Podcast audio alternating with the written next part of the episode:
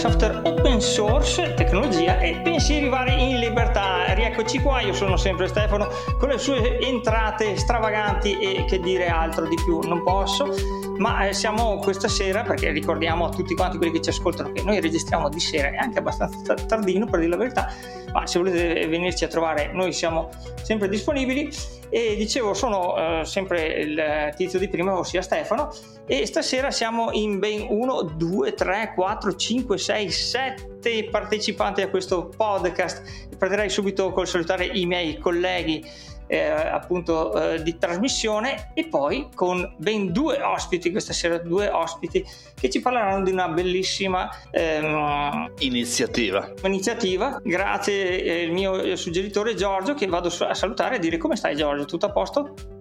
Benissimo, con qualche problema di microfono solito, però insomma... Ma quello ce l'abbiamo tutti.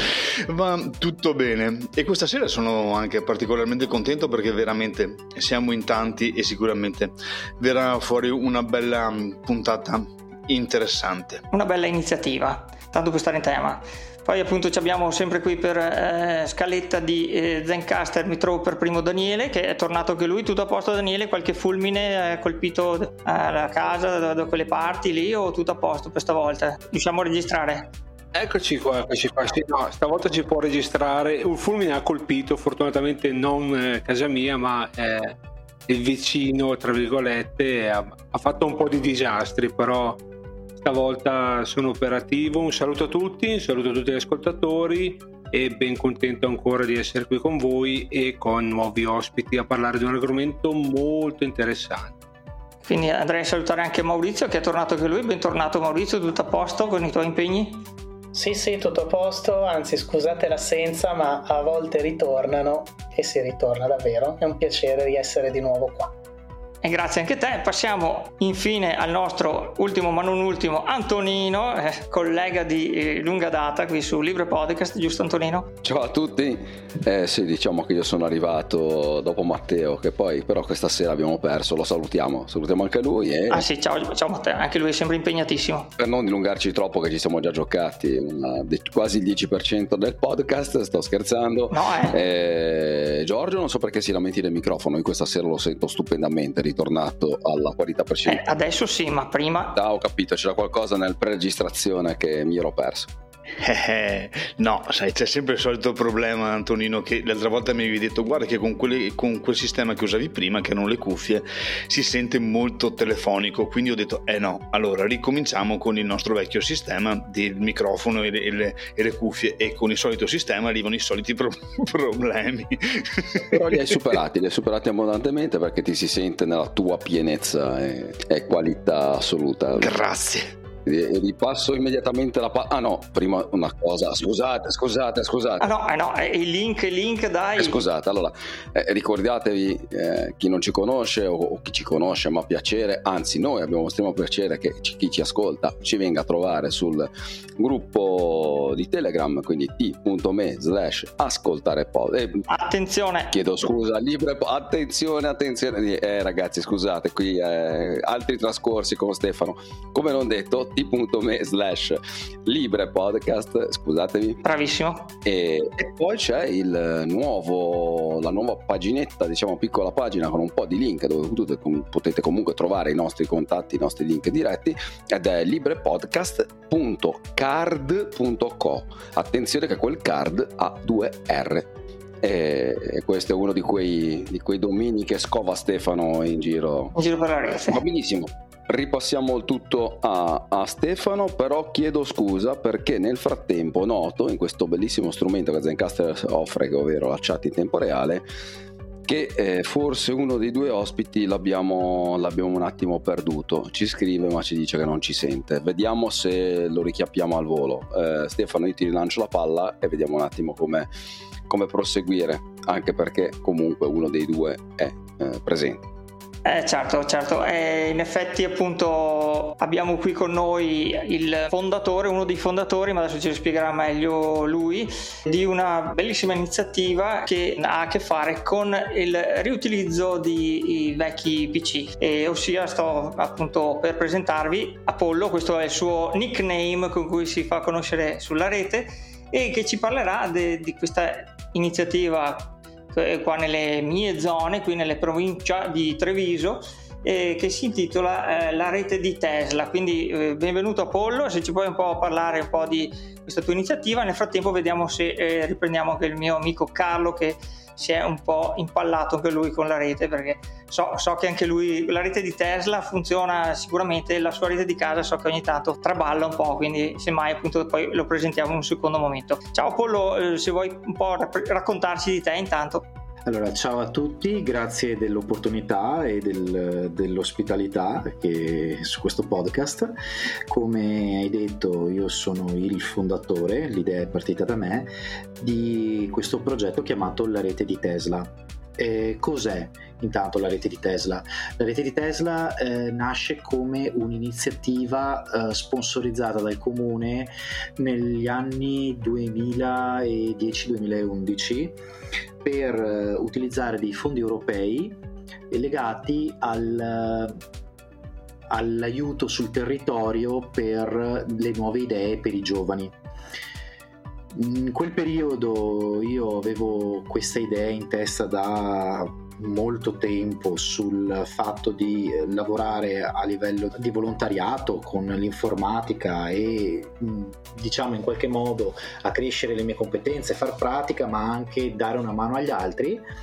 E mi trovai in contatto con il responsabile, l'allora responsabile del centro giovani di Strana, eh, Mauro Negretto, il quale propose il mio progetto al comune e da lì partì tutta una trafila diciamo di eh, burocratica per inizializzare questo progetto far partecipare dei giovani anche all'interno del progetto con degli scopi, delle relazioni e quant'altro. Finito il progetto dei fondi europei, il, il progetto diciamo, cambiò un attimino volto perché mh, vennero a mancare delle, diciamo, delle componenti non solo dal punto di vista economico ma anche dal punto di vista formale perché eh, purtroppo il progetto aveva degli, degli interessi eh, anche formativi che dopo non potevano rimanere in piedi o meglio il comune non si assumeva delle possibilità per eh, poterlo portare avanti e ci ritrovammo tra eh, diciamo i volontari un pochettino più anziani, un pochettino più motivati per portare avanti questo progetto.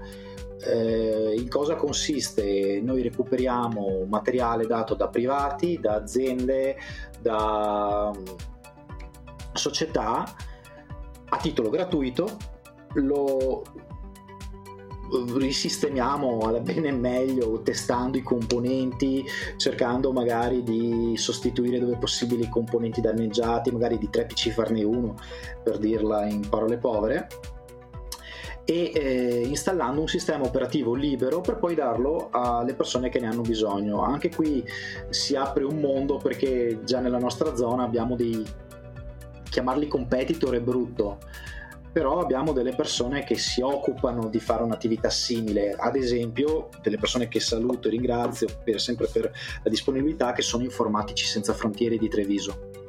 Ma eh, loro come obiettivo hanno l'esportazione di questo materiale all'estero in uh, zone diciamo disagiate in paesi del terzo mondo dove hanno fame di informatica. Noi invece volevamo lavorare e rimanere qui piantati sul territorio. E mm, niente, dopo una breve collaborazione iniziale abbiamo deciso invece di diciamo legarci eh, al territorio puntando inizialmente sulla provincia. E anche se abbiamo avuto richieste di utilizzo del nome di collaborazione anche dal resto d'Italia anche se sono diventate delle cellule più o meno indipendenti e una volta che noi ripristiniamo queste macchine le doniamo gratuitamente alle persone che ce ne fanno richiesta. Abbiamo avuto dei problemi anche su questa cosa perché inizialmente il comune aveva la prelazione sulle persone che potevano venire a fare richiesta di materiale. Purtroppo il comune aveva diciamo un po' il parocchi sulla cosa, non, non, per essere offensivo, non vorrei mai che passasse un messaggio sbagliato, però loro avevano delle priorità verso le comunità straniere che abitavano nel territorio. E il problema è che ogni settimana ci arrivavano una decina di persone che non erano state mandate dal comune ma che arrivavano per passaparola per avere del materiale di cui poi non se ne sapeva più nulla. E abbiamo parlato con il comune, abbiamo fatto presente, dopo un po' di insistenza hanno cominciato a mettere dei paletti per cui una persona doveva essere mandata da loro per essere certificata di essere un um, inviato tramite gli uffici comunali e um, nel mentre abbiamo cominciato ad espanderci su altre reti come Facebook o altri tipi di social.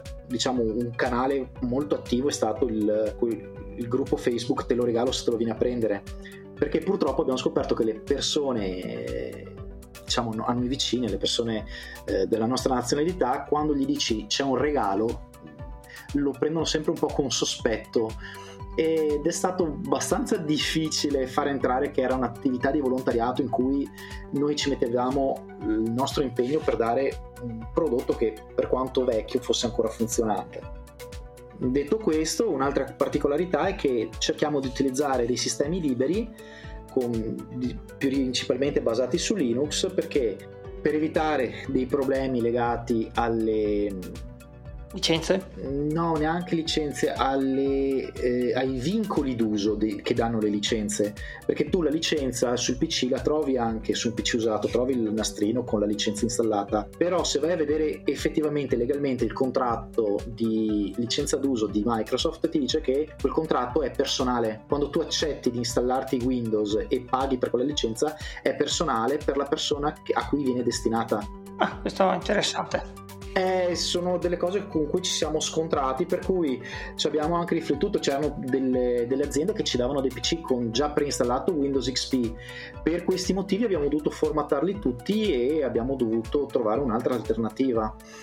E, ed è abbastanza interessante perché noi, anche per le persone che spesso ci vengono a fare richiesta, da un lato preferiremmo quasi dargli un sistema operativo chiuso ma che conoscono già piuttosto che eh, dargli un, diciamo lanciarli un pochettino nel vuoto con un sistema che per quanto amichevole non conoscono eh, purtroppo non essendo noi eh, diciamo autonomi perché sotto l'egidia del comune abbiamo dovuto prendere questa, questa strada una cosa interessante che volevo raccontarvi, ad esempio, sempre sul concetto di prima che gli italiani diffidano e sono molto resti ad accettare una realtà del genere, è stato quando un periodo in cui il comune ci ha chiesto di rendicontare ogni singola uscita per fare dei bilanci a fine anno.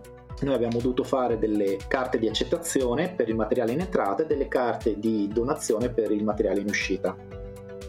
Una signora una volta venne fin da Belluno da Belluno per arrivare fino a Istrana, quindi Istrana di Treviso, immagino che non sia stato un viaggetto di 10 minuti per recuperare un vecchio PC. Facciamo, teniamo presente che il materiale che recuperiamo noi principalmente sono dei vecchi desktop, quindi fissi, con tubo, monitor a tubo catodico, casse dell'anteguerra, e normalmente se parliamo di, pro- di, sistemi con un processore da Pentium 4 da 1 fino ai 3 GHz, da mezzo giga di RAM fino a 1, 1,5 tutto quanto integrato nella scheda madre e come periferiche e dischi ancora uh, meccanici da 40, 60, 80 giga quindi non propriamente macchine all'ultimo grido, cose che su eBay le pagheresti 5-10 euro, è la spedizione che ti frega. E mi ricordo questa, questa signora che arrivò giù e per ritirare un PC. E a un certo punto, quando gli facemmo firmare la, la carta, mi chiese ovviamente se doveva corrispondermi del, del denaro. Gli dissi: No, guardi, signora, è una cosa gratuita, è un'azione di volontariato, a noi basta la firma perché viene registrato dal comune. Questa rimase un attimino scossa e mi disse: Mamma mia, se lo sapevo, avevo altre due amiche che avevano bisogno, avevano necessità per i figli, eccetera. Eh, però non gli ho fatto firmare le carte, non gli ho fatto. Con nonchalance chiamai Andrea, che è uno dei ragazzi che ci aiuta, e gli dissi: Andrea, dai una mano alla signora a caricarne altri due, dai, senza problemi, metti giù di firme siamo a posto così. Attenzione che stai pubblicizzando una cosa che il comune potrebbe usare contro di te. Ma noi lo difenderemo a spada tratta perché una buona azione va sempre difesa. Fu tutto rendicontato, fu tutto rendicontato. Il problema sono anche i furbetti, quelli che ti arrivano, sì, sono uno studente, ho pochi soldi, ho bisogno di un computer e poi ti dicono, sì, guarda, mi andrebbe bene un eh, i3 ma anche un i5 se ce l'avete con 4 GB di RAM meglio 8 l'SSD mi basta da 128 non vi preoccupate scheda video se ce l'avete e io tra me e me dico ma, eh, ma siamo seri ma avete letto la, il disclaimer che abbiamo lasciato anche sul sito? Cioè stiamo utilizzando macchine che non vogliamo buttare via nel senso non che ci vengono regalate a noi dai discount eh, le persone a cui ci rivolgiamo sono persone che hanno veramente necessità. E a questo proposito appunto eh, vorrei anche introdurre Carlo appunto che è là in trepida attesa da un po' anche lui che ha fatto proprio questo ragionamento, giusto Carlo? Ciao a tutti. Ciao Carlo. Avevi questo tuo computer che ci raccontavi appunto che ti ha un po' ispirato questa cosa. Quindi Carlo, se vuoi un po' introdurti e, e spiegarci un po' come sei entrato anche tu in contatto con la rete Tesla e sei diventato anche tu per un breve periodo eh, purtroppo causa Covid, ma anche tu sei eh, o sei anche attualmente parte della, dell'associazione. Ma sì, ehm, allora sono ancora parte, nel senso che non ho dato nessuna disdetta e nessuno, non mi sono licenziato. Allora sì, l'occasione è stata quella che avevo io stesso un vecchio PC e mi piangeva il cuore mm, doverlo portare in discarica mm, al centro di recupero comunale, quelli dove metti dentro il cestone all'aperto, a, a, alle intemperie e sapendo che entro due giorni sarebbe andato in malora completamente. E, mm, e quindi ho cercato eh, qualcuno a cui donarlo pensando che appunto anche se non fosse stato come PC completo, almeno avrebbero potuto espiantare i pezzi. Quindi, quindi ecco, ho cercato, cercato, ecco, grazie alla rete, ho trovato la rete di Tesla. E, ehm, e, quindi poi sono riuscito a mettermi in contatto con, con Apollo proprio e, e, da quello da cosa nasce cosa ma a un certo punto ho detto ma perché cioè se loro fanno questa cosa qua magari posso collaborare anch'io a mm, eh, implementare incrementare questo, questo giro di materiale perché come io ho bisogno come donatore sicuramente c'è qualcuno che ha bisogno come ricevente, ho pensato. Ed è così è, è nata la cosa. Ecco, io pre- premetto che non sono eh, un informatico, assolutamente, quindi ho dovuto imparare da zero. Tranquillo Carlo, sei stato un ottimo allievo, fidati. Ti ringrazio, troppo buono. Eh, sì, e, e partivo da zero anche con il mondo Linux, il mondo open source, sì, per sentito dire, ecco, sapevo qualcosa, ma poi nulla più. Quindi ho dovuto proprio fare scuola guida completamente. E com'è stata questa scuola guida? Ma sotto la guida di Apollo che, beh, parliamo anche ehm, in remoto, perché poi ci siamo visti soltanto dopo boh, un anno e mezzo. Maledetto Covid, maledetto Covid. Assolutamente, sì. sì. Era proprio nel eh, 2020 era metà del 2020, quindi eravamo proprio in pieno, cioè appena proprio usciti dal lockdown. Quindi, quindi tutta una scuola guida virtuale in pratica? Assolutamente sì, ecco, ci mettevamo eh, con... Uh... Con AnyDesk, se non ti ricordi, con AnyDesk. AnyDesk, bravissimo, AnyDesk e col telefono dall'altra parte. E quindi facevamo tutto da remoto. Nel frattempo che mi spiegava i comandi da inserire, mi diceva anche la, il senso di quello che stavo facendo, ecco, e mano a mano cercavo di, di, di capire eh, i, eh, le difficoltà che incontravo durante il percorso, perché poi io sono partito anche da macchine, anche queste recuperate dalla mia azienda, erano dentro uno sgabuzzino, eh, quindi abbandonate da anni, non so neanche quanti e, e quelle macchine erano veramente vecchie tant'è vero che con alcune ci ho rinunciato. Faccio una piccola premessa, eh, prima che pensiate che l'abbia lasciato andare nel vuoto dicendo prova. Eh, in verità noi alla rete di Tesla mh, negli anni abbiamo fatto diverse prove su che sistemi installare, su come limare al minimo le possibilità di una macchina, come diciamo um, sfruttare anche macchine più piccole di quelle che poi alla fine accettiamo e poi doniamo. Perché mi dispiace dirlo sì alcune macchine adesso cominciamo a rifiutarle. Pentium 1, Pentium 2, 3, 486 diciamo che anche con tutta la buona volontà non riusciamo a, a recuperarle ecco.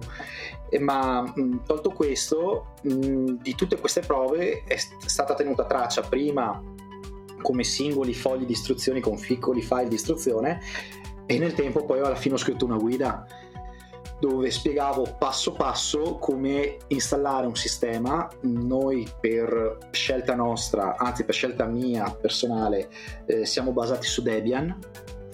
Eh, nonostante abbiamo avuto anche altri collaboratori che ci hanno eh, illustrato le enormi potenzialità di Ubuntu che ricordo è un'antica parola africana che vuol dire io non so installare Debian e, e praticamente partendo da quello abbiamo creato una, una nostra immagine che non siamo ancora riusciti a convertire e non convertiremo in una distro apposta, non avrebbe nessun senso, che però ha delle caratteristiche per limare al minimo le eh, richieste hardware di una, di una macchina. Eh, fate conto che come base hardware ho sempre considerato di partenza il primo EPC della Asus, il piccolo netbook da 7 pollici. Non so se vi ricordate. Quindi è 701 mi sa che è. Quello con Xandros installato. Quello con Xandros installato a bordo. Eh, Xandros. Quello, esattamente quello, 7 pollici, processore Celeron, mezzo giga di RAM, 4 giga di disco e tutto integrato. Io quando faccio delle modifiche alla mia guida tengo sempre a mente che deve poter girare su una macchina del genere. E da lì in poi è tutta discesa. Cioè... le caratteristiche di quel computer lì ormai è tutta discesa sì. E gira su quello, gira su tostapane praticamente. Avevamo provato per un periodo a utilizzare Konoketos tra l'altro mettendoci in contatto con lo stesso autore della distro che poi eh, ha cambiato più volte la, la, sua derivazione inizialmente si chiamava Daily Linux poi era diventata Delight poi passa, era passato a questa distro chiamata Konoketos poi eh, l'aveva basata su eh, Slackware era passato su Arc e poi ne aveva fatto dei repo liberi per, di nuovo per Slackware e io gli avevo chiesto scusa ma mi puoi dare un po' di continuità? Perché è una distro estremamente leggera era riuscito a selezionare molto bene i pacchetti da utilizzare e vi dirò meglio di quanto potrebbe fare una Puppy Linux del, del caso che adesso guarda caso si basa sul kernel di Ubuntu. E, eppure eh, kernel non inteso come kernel Linux ma come kernel di sistema. E, eppure aveva, aveva, trovato un giusto equilibrio tra componenti e software da utilizzare e riuscivamo a recuperare addirittura dei vecchi Pentium 3 un paio anche di Pentium 2 siamo riusciti a piazzarli con questa, con questa distribuzione dati a delle associazioni per anziani, delle scuole ma eh, era un progetto estremamente interessante però è morto lì. Tra l'altro, eh, noi adesso, come diceva Carlo, siamo anche un po' in difficoltà perché causa Covid non abbiamo potuto accedere ai locali del, diciamo, della rete di Tesla che sono sotto il comune di, di Strana per normative ovviamente eh, sta, statali, comunali, adesso non, non, non, saprei definire esattamente, eh, però la tecnologia va avanti, quello che possiamo offrire noi diventa man mano sempre meno interessante anche per una persona che ha necessità, per cui stiamo cercando di eh, riaprire qualche canale, qualche contatto in modo da aprire qualche posizione per donarlo, magari che so, a qualche associazione per non lo so, eh, volontariato, insegnamento della lingua, videoscrittura e quant'altro, perché purtroppo la prima cosa che ci viene fatta notare è che seppure le macchine le rimettiamo in funzione, e bene o male funzionano come macchine da scrivere, fogli di calcolo, riproduttori multimediali,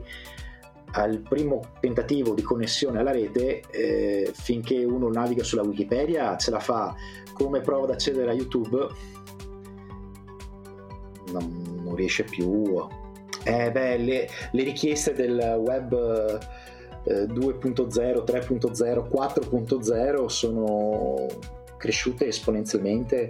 Una volta era impensabile avere in streaming un video in HD e anche una macchina che lo elaborasse di conseguenza, senza parlare di quelli che, po- che portano il 4K. Lo stesso streaming che facciamo noi adesso con tracce separate dove viene gestito tutto quanto in remoto. Una volta era fantascienza, eppure in realtà però servono anche dei terminali dove dall'altra parte sia in grado di elaborare l'informazione. Infatti anche per quello che prima di registrare avevo mandato qualche indicazione a proposito, proprio perché ci sono sempre più richieste in questo senso. Ma eh, invece c'è, dei miei colleghi c'è qualche richiesta da fare, nel senso qualche domanda qua da Pollo, Carlo, eh, in proposito? Io ne ho una che mi, mi, frulla nella testa da un po'. Eh, beh, innanzitutto un plauso per l'iniziativa e appunto ce ne vorrebbero di più di persone che fanno azioni buone e volontariato anche di questo genere, non solo a livello eh, fisico-monetario, ma anche a livello appunto di eh, tecnologico, chiamiamolo così. Eh, poi purtroppo capisco la vostra problematica che ormai la parola gratis fa veramente paura perché non siamo più abituati, abituati a ricevere qualcosa senza dare nulla in cambio, quindi capisco la diffidenza delle persone che, che incontrate, purtroppo sarebbe il caso di eh, tornare ai vecchi tempi quando appunto qualcuno regalava, era eh, fatto col cuore, tanto di cappello e accettiamo il dono. Quello che volevo chiedere era perché la rete di Tesla sostanzialmente, quindi era proprio una curiosità mia sapere come mai il, l'associazione, sito, l'iniziativa ha preso questo nominativo. Allora, ehm sì, è, una cosa banale alla fine. Intanto non siamo diventati associazione perché questo presupponeva degli step anche legali. La registrazione in Camera di Commercio eh, presupponeva una partita IVA e tutta una gestione di contabilità. Per cui nonostante il tempo e nonostante anche una certa crescita anche dell'iniziativa abbiamo preferito rimanere un progetto di tipo comunale. Quindi noi facciamo sempre riferimento al comune di Strana. Il discorso burocratico burocratico, capisco. Burocratico e anche economico perché alla fine noi cioè, riceviamo il materiale a costo zero, il nostro tempo lo mettiamo a costo zero, doniamo a costo zero, se ci dobbiamo rimettere dei soldi comincia a diventare problematico anche eh, portare avanti l'iniziativa per, quanto, per quanta buona volontà ci possiamo mettere sopra.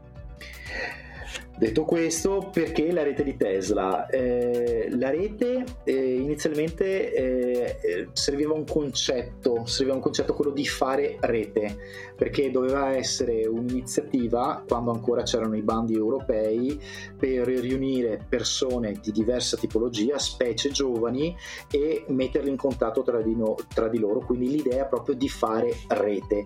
E ho pensato, mettiamola direttamente nel nome dell'iniziativa, la rete di loro volevano chiamarla la rete di Apollo, la rete di Mauro, la rete di Strana, cosa del genere. E non, questo nome non, non, suonava, non piaceva.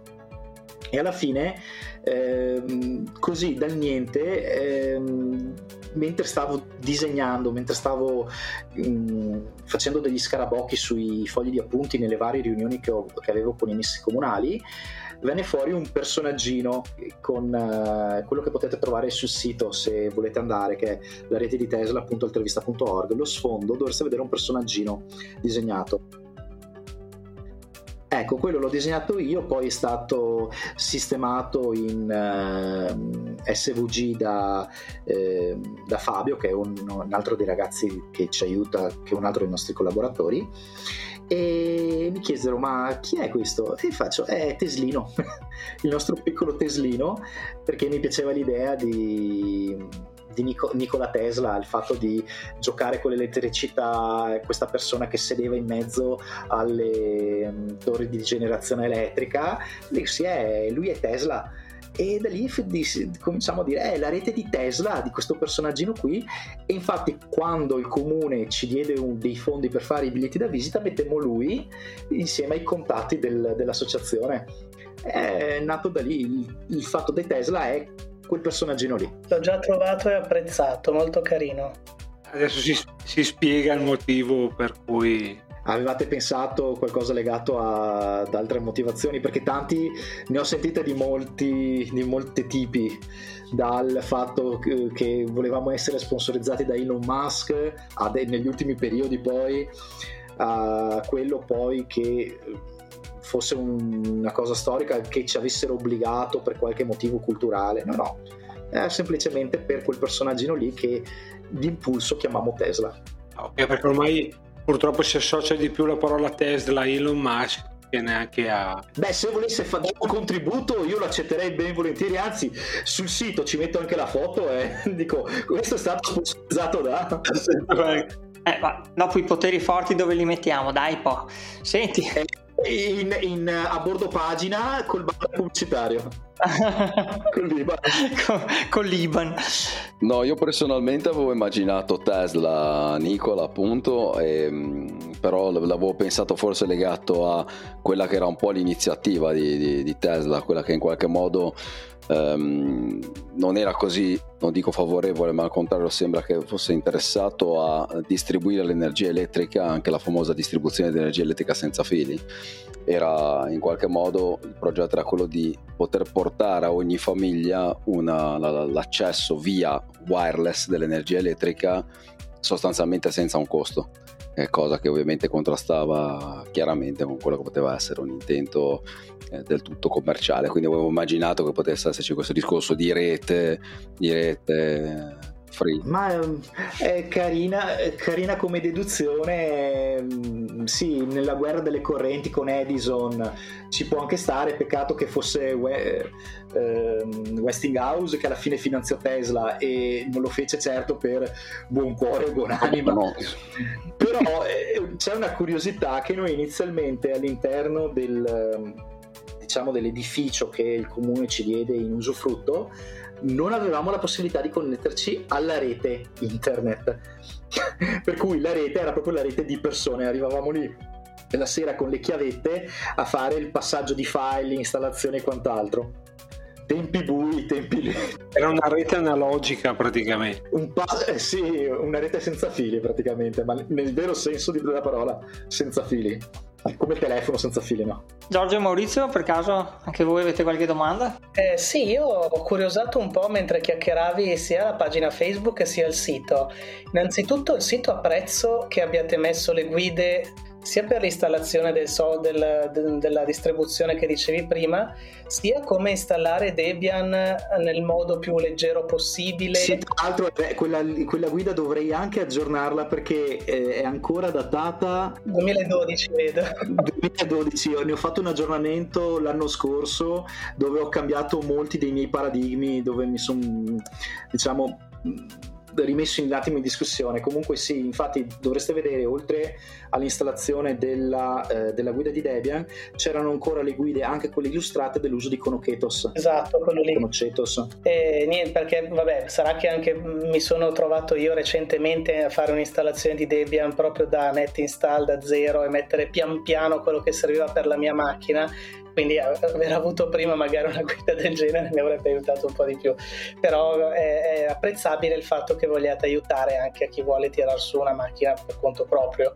E l'altra mia domanda era avete cioè vuoi provare a raccontare qualche altra sperimentazione eh, un, pochino più terra terra? Cioè sempre curiosando su Facebook ho visto che avete anche dato un computer per esempio a una band che aveva bisogno di fare delle registrazioni Vuoi raccontare qualche aneddoto di applicazioni curiose, oltre a anziani e scuole, come avevi detto prima? Quindi applicazioni proprio tecniche, oddio, quella la parte della band. Sì, esatto, non so, qualcun altro che ha bisogno di registrare o qualcuno che so, uno scrittore che voleva avere il computer per scrivere quando era in mobilità, così così. Eh, mamma mia, no, e quella della band è un caso un po' a sé perché è stato uno dei pochi portatili che è pervenuto. Ecco, piccola parentesi, a noi normalmente i portatili quando arrivano sono da buttare.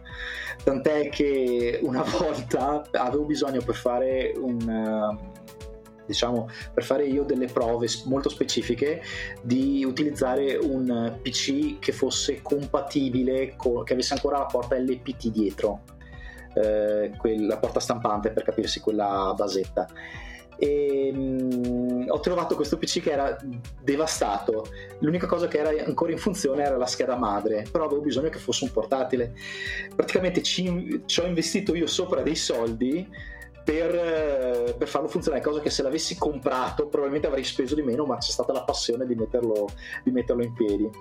Però, come dicevo, le...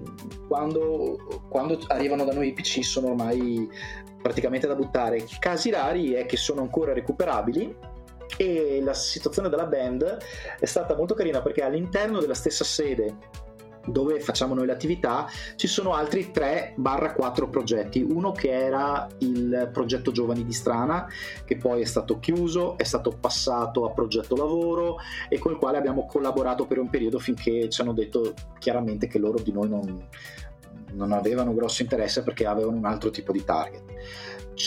Fiati, c'era diciamo la c'erano i Fiati Corti, che è un'associazione di sviluppo di videomaking dove fanno produzione di corti, eh, rassegne, ehm, circoli di, vis- di, visualizzazione diciamo di opere, eh, di opere video. E fino a, poco, fino a prima del covid eh, c'era anche una piccola sala prove comunale nulla di particolare dove suonavano delle band che partecipavano poi alla chiusura dell'anno eh, diciamo scolastico dove ci riunivamo tutti come eh, gruppi per fare un, una festa insieme. E in quel caso lì eh, una di queste band eh, ci chiese la possibilità di avere questo computer e mh, mm, ricordo che ci persi un bel po' di tempo perché la prima cosa che ci venne in mente eh, parlando sia a me che a Fabio è quella di utilizzare una distro già pronta quindi di utilizzare tipo un Ubuntu Studio però ci accorgevamo che mh, mm, faceva fatica ad andare, cioè poco, poco, da fare. Ubuntu per darti eh, la pappa pronta purtroppo fa delle scelte eh, interne di, di repository, di programmi e di impostazioni che non sono quelle ottimali, specie per hardware che ha un po' di anni sulle spalle. Per cui quella volta ci perdemmo una settimana buona anche perché le connessioni erano quelle che erano all'epoca, anche all'interno della rete di Tesla, e, e preparammo una distribuzione Debian ad hoc con tutti eh, i possibili programmi cercati tra forum, gruppi di discussione, eccetera, che potessero interfacciarsi anche con la loro strumentazione, perché avevano bisogno di collegare un vecchio mixer eh, analogico alla macchina.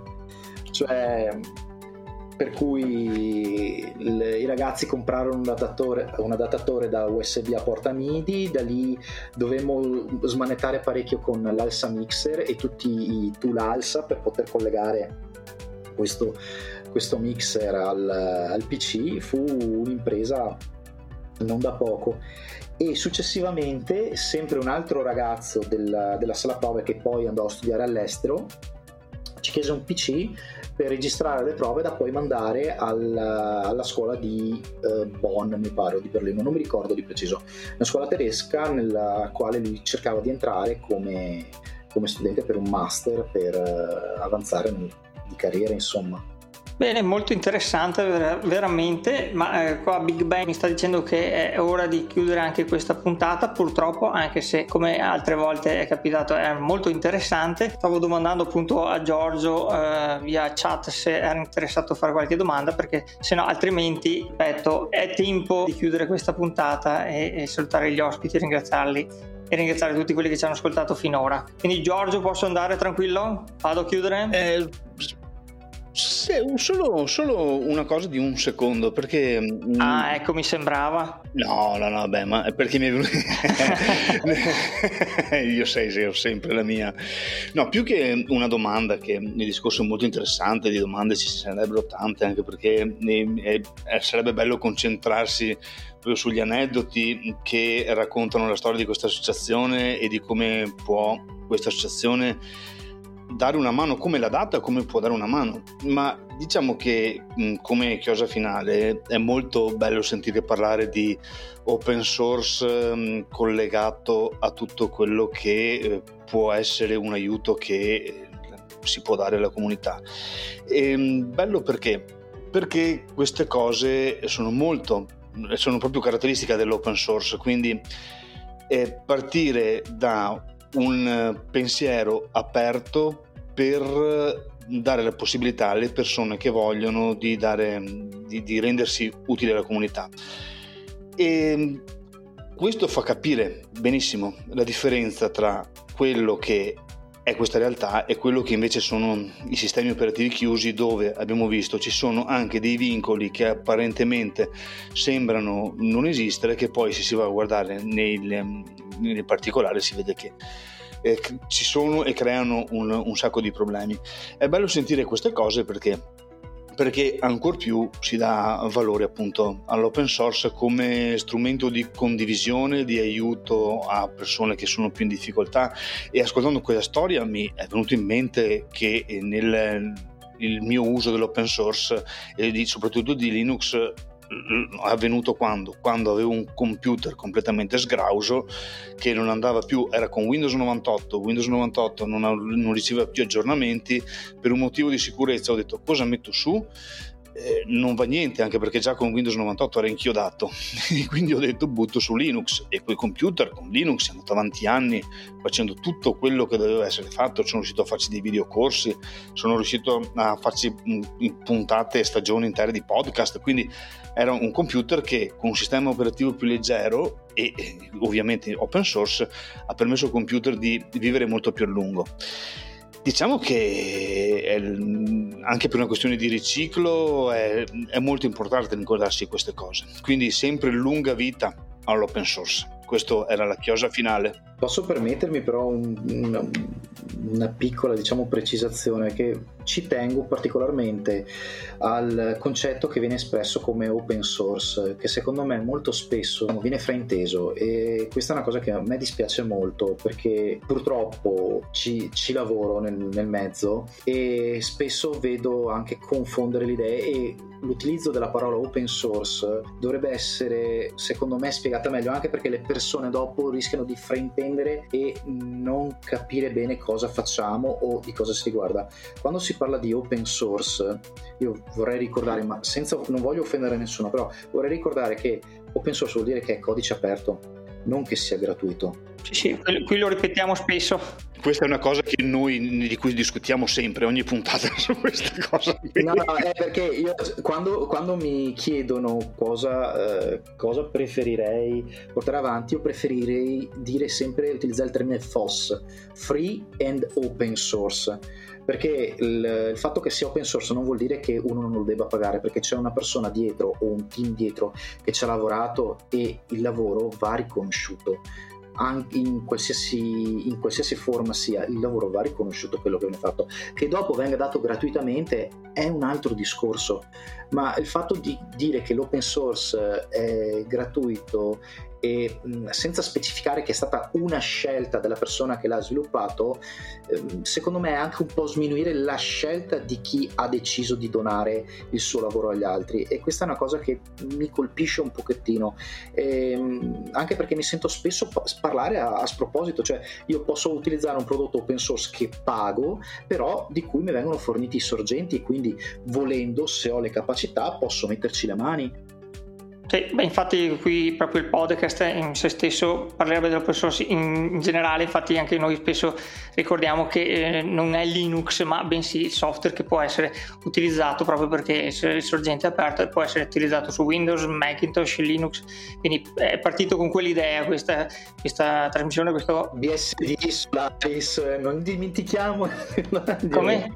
Ho detto BSD, Solaris... Sì, sì, sì, appunto, cioè che può essere utilizzato su tutte le piattaforme, mentre la gente quando pensa pensa subito all'open source, pensa a Linux, punto, di solito, e pensa gratis, no? Invece qua più, più di una volta parliamo, anzi eh, parliamo di, di, vari software, eccetera, che eh, anche là hanno le loro eh, release sia eh, appunto diciamo quelle per la community, quelle che appunto a pagamento. Beh, DAT, tanto per fare un nome di quelli che... Di quello un sistema operativo, ma proprio anche i software eh, eh, in generale, che appunto ad esempio l'ultima puntata abbiamo eh, parlato di, di, di, software per l'utilizzo eh, della gestione dei link, che anche là appunto sono eh, alcuni eh, open source ma non sono gratuiti, cioè hanno la loro parte di gratuità ma poi anche hanno i loro piani a pagamento, quindi mh, mm, tutto non è collegato appunto a quello, però purtroppo... Come c'è anche l'inverso, esiste software close che è free. Che è gratuito, quindi sì, cioè, quindi non, non, non, non è detto... Beh, infatti questo, questo podcast parte da quell'idea là perché poi ci sono i podcast che parlano di Linux e tutto il resto. Noi siamo di open source quindi non, non abbiamo nessun preconcetto No, vabbè, eh, che, no, no, non voglio essere un talebano perché eh, quando dico queste cose la gente mi dice tu sei uno di quelli come Richard Stallman, uno di quelli che negherebbe un software per la cura del cancro se non viene rilasciato con la giusta GPL. No, per carità del Signore, non, non, sono, non sono, così talebano. Ecco. Ringraziamo Apollo una volta di più per aver comunque ribadito la, il concetto. Vi lascio con un'ultima curiosità, se siete interessati di come è nata poi l'idea anche della rete di Tesla, perché Carlo ha diciamo che ha seguito un pochettino quelli che sono stati i passi che mi hanno portato, però io non vi ho detto che nella vita ho attraversato diverse fasi del, della gestione informatica. Sono passato da essere un ragazzo di bottega per un negozio che vendeva componenti hardware fino a diventare eh, un programmatore a tutti gli effetti. Adesso in questo, in questo periodo sono uno sviluppatore software sono tornato a essere uno sviluppatore software, ho avuto anche altre diciamo, avventure, comunque sempre nel mondo dell'informatica. E la cosa nasce proprio dal, come per Carlo, dal desiderio di non buttare via le, le macchine. Io personalmente sono uno di quelli che a 15 anni invece del motorino voleva il computer, voleva il computer, voleva il computer. Eh, dopo però il computer non bastava, bisognava aggiornarlo cambia pezzi, cambia pezzi, cambia pezzi. Eh, dai, facciamone un altro che faccio usare i miei. Avanza, ma non basta, avanza pezzi, avanza pezzi, avanza pezzi. Dai, aggiorniamo quel PC e ne viene fuori un altro. Ed è andato avanti così per qualche anno. Quando ho cominciato a trovarmi nella mia soffitta una decina di computer completi inutilizzati, mi sono mandato e adesso Prima ovviamente c'è la passione dell'informatica, quindi lo sperimentare. Questo è una cosa che tutti quelli che si approcciano a Linux, secondo me, o a Linux o comunque un altro sistema che non sia eh, Windows, devono avere la curiosità, la voglia di, di mettere le mani eh, sul, sulle ratatuglie, sul ferro. Ma fatto quello, una volta che ho sperimentato, e da lì eh, l'idea è potrei darlo a qualcuno, ma a chi? E da lì è stato il contatto con uh, Mauro Negretto, il quale poi ha mosso tutto quello che ho raccontato all'inizio. Quindi anche l'idea della rete di Tesla è nata da un sentimento che alla fine è condiviso, diciamo, tra tutti noi del, del gruppo. Quanti anni hai, Apollo? Eh, ne ho fatti 42 da poco. Ah, mi, mi, mi, sembrava che dovessi averne più di 40, non avrei detto la voce, ma invece qualcosa mi dice. In questo racconto qualcosa mi diceva, io ho 49, eh. sono uno dei, più, uno dei tre più vecchi del gruppo.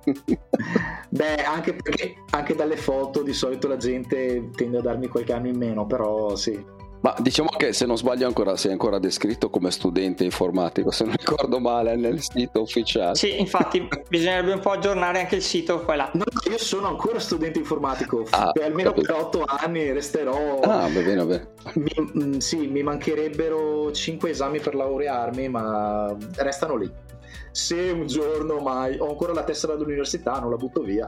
Benissimo, allora direi che semmai ne riparliamo in una prossima puntata perché come al solito poi diciamo che dobbiamo stare dentro i tempi canonici, poi si starebbe qua tre ore e sarebbe bellissimo, però dobbiamo andare a concludere. Quindi io ringrazio ancora mh, tantissimo Apollo e Carlo per essere intervenuti. Vi eh, già invitiamo per un'altra puntata se eh, ne avete tempo e voglia, saremo molto contenti, penso che parlare per tutti gli altri colleghi. Andrei appunto a salutare chi ci ha ascoltato fino ad ora, eh, appunto in questa bella puntata. Ricordo sempre i nostri contatti su telegram t.me slash librepodcast e sul nostro appunto, landing page eh, librepodcast.card con due r.co e andrei a concludere la puntata che sicuramente anche i nostri mm, appunto ospiti non sanno ma va sempre a chiudersi con la sigla. sigla.